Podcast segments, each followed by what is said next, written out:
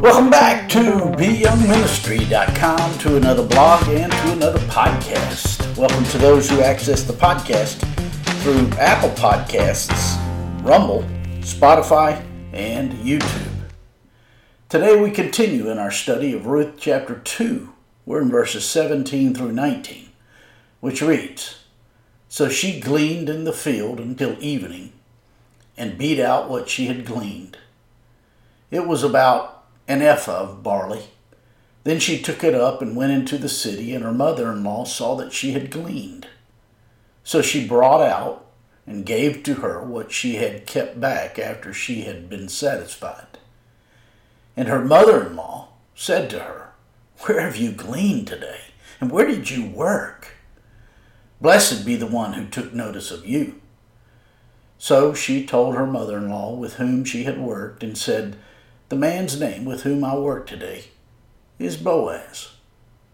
That's Ruth chapter 2, verses 17 through 19. Today we return to our study of Ruth chapter 2. At the end of Ruth 1, we saw the pain of Naomi that had turned into bitterness. There had been a famine in Israel, so Naomi followed her husband Elimelech taking along their two sons to Moab for sustenance. Shortly after arriving in Moab, Elimelech died. Naomi's sons married Moabite wives, and then within 10 years, both sons died. At the end of Ruth 1, Naomi referred to herself as Mara, which means bitter, and she blamed God for her bitterness. This just underscores the fact that we can be in the family of God and still have our struggles trusting the Father. Our pain either pushes us in dependence to the Lord or it pulls us away to be independent of the Lord. The outcome is determined by the disposition we embrace, either pride or humility. In Job chapter 36 and verse 15, we read, He delivers the afflicted by their affliction and opens their ear by adversity. This means God grants us the ability to hear Him through the adversity that we face in this fallen world. It is through our struggles that we are granted the choice to choose to listen to the Lord and subsequently be defined by Him. Our pain draws us to God, and once we are walking with Him, we will realize that everything in this world is just as broken as we. Through this process, we learn to recognize and trust the voice of God who leads us through this sin laden world. In verses 17 and 18 of today's passage, we read So she gleaned in the field until evening, and beat out what she had gleaned, and it was about an ephah of barley. Then she took it up and went into the city, and her mother in law saw that she had gleaned. So she brought out and gave her what she had kept back after she had been satisfied. Ruth had traveled back to Bethlehem with her bitter mother in law, Naomi, and she sought a job at a local grain field. God showed Ruth favor by giving her favor with a wealthy man of Bethlehem by the name of Boaz, who was attracted to her even though he was at least 15 years older. In these verses, we learn that Ruth worked all day gathering barley in the fields and sifting them. And now she had taken her harvest home to her embittered mother in law, Naomi. At the end of verse 17, we learn that Ruth had gathered an ephah of barley for the day. This was no small amount of grain. In today's measurements, it was approximately a bushel of barley. Undoubtedly, it was rather heavy for Ruth to haul, especially after her long day of working. In all, the grain that she obtained was enough to feed both herself and Naomi for five days. Even though Ruth was worn out and exhausted, she was satisfied with her work and her harvest. All work has dignity because it reflects God's image in us. The first few words in the Bible reads, In the beginning, God created. God created us to feel better about ourselves as we responsibly hold down a job. And if we do not take our cues from Him, we will be defined by something which is much lesser. This is the real issue, which is that we are being defined by God on a daily basis. According to Genesis 2:15, work existed before the fall of man. The Bible clearly informs us that God put man in the Garden of Eden to work it and to care for it.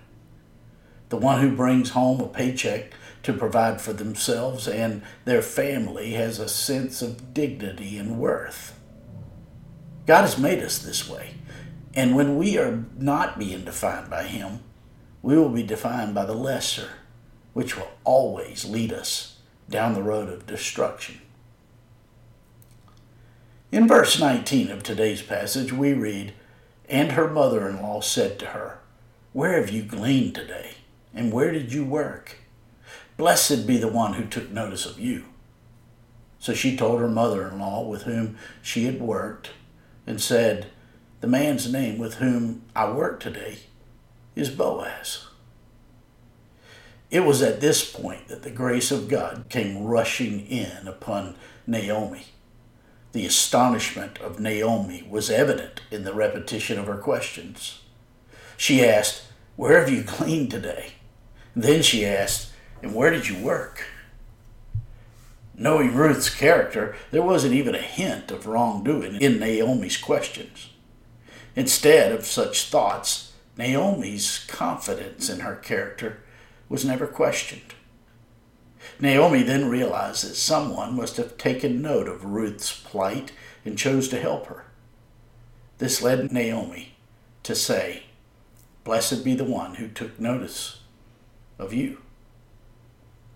It was at that moment that Ruth revealed the identity of the man who had helped her, and Naomi knew she was related to this man through her deceased husband Elimelech.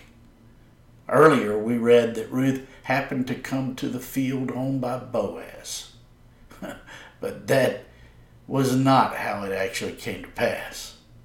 Ruth came to that field because God guided her there. To these unfolding events, Naomi responded with praise. Naomi was the woman who had earlier come into town saying, Call me Mara, for the Almighty has dealt very bitterly with me. This was the same woman who said, The Almighty has afflicted me. Due to Ruth's walk with the Lord, Naomi was beginning to see more of God's unfolding plan for her, and she was responding in the right way. Most believe our sanctification or the inculcation of God's culture into our souls is about us. No, my friends. Our sanctification is so that others might look into our lives and see God at work through our yielded lives.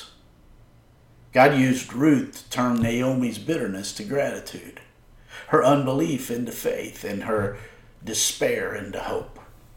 One person trusting the Lord and obeying His will can change a situation from defeat to victory.